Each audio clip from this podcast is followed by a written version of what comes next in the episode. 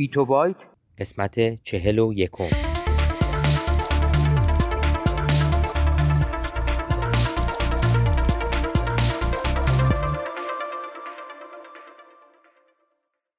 صدای ما را از آسمان نمای گنبد مینا در منطقه فرهنگی گردشگری عباس آباد تهران میشنوید.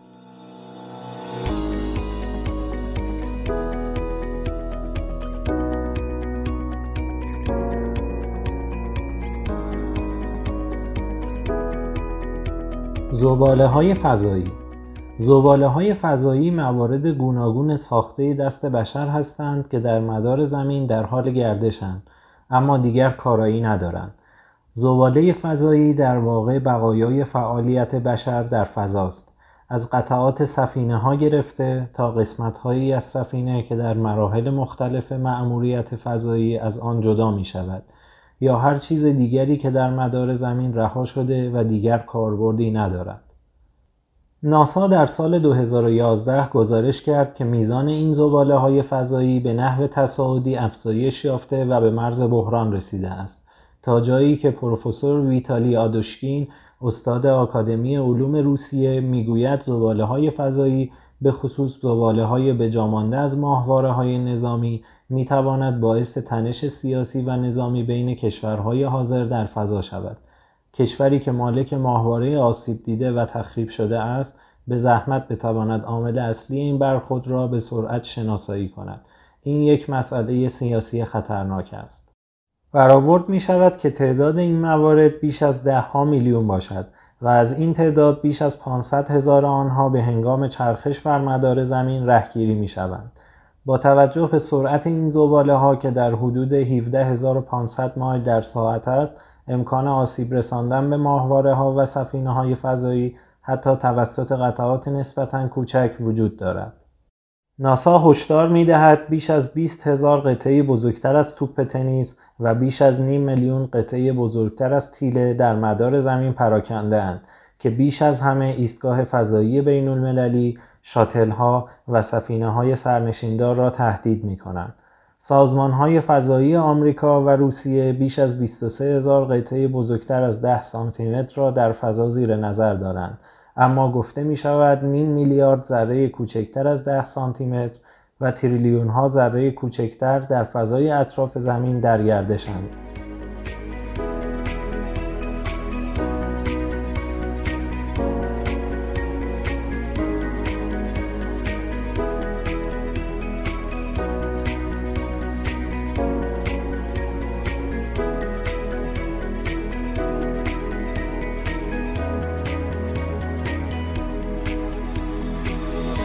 میزان زباله های فضایی در مدارهای پایین در نیم قرن اخیر به میزان چشمگیری افزایش یافته و در صورتی که این زباله ها پاک نشوند برخورد زنجیره‌ای این قطعات سرگردان با همدیگر ذراتی کوچکتر و متعددتر ایجاد خواهد کرد.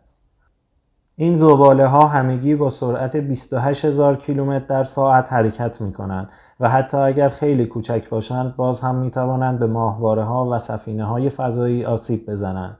ایستگاه فضایی بین المللی در سال 2014 پنج بار مجبور شده برای جلوگیری از برخورد با زباله های فضایی به مانورهای تغییر مسیر متوسل شود. بر اساس های ناسا اگر احتمال برخورد زباله های فضایی با ایستگاه فضایی بین المللی یا سفینه بیش از یک درصد هزار باشد و این مانور در اهداف مأموریت تغییر اساسی ایجاد نکند سفینه باید مانورهای تغییر مسیر انجام دهد اما اگر احتمال برخورد بیش از یک در ده هزار باشد مانور باید انجام شود مگر آنکه برای فضانوردان خطرناک باشد این مانورها معمولا جزئی هستند و یک تا چند ساعت قبل از زمان برخورد احتمالی انجام می شوند. در سال 1996 یک ماهواره فرانسه به علت برخورد با قطعات به جامانده از یک موشک فرانسوی که ده سال پیش از آن منفجر شده بود آسیب دید. در سال 2009 یک ماهواره از رد خارج روسیه با ماهواره تجاری ایریدیوم آمریکا برخورد و آن را منهدم کرد. این برخورد 2000 قطعه دیگر در فضای اطراف کره زمین رها کرد.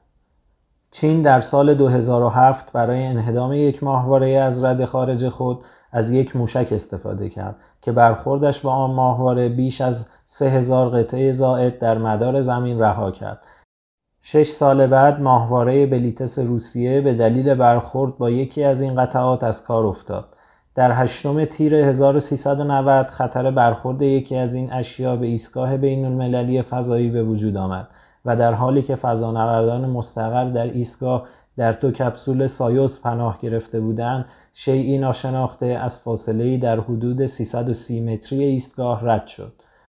بیشتر زباله های فضایی در مداری به دور زمین می گردند که از دو قطب می گذرد.